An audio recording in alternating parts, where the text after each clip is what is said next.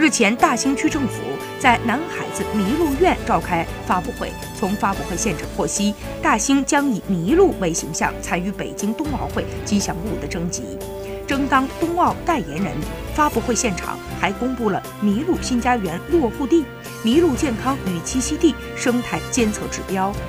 并介绍了将大兴麋鹿文化纳入西山永定河文化带重要内容的举措。麋鹿是我国特有的野生动物，距今已经有三百多万年的生命历史。不仅如此，在甲骨文时期，麋鹿骨骸就已经成为了最早的文字载体之一，而“鹿”因与福禄寿喜当中的“禄”字同音，也被认为承载吉祥人和的美好寓意。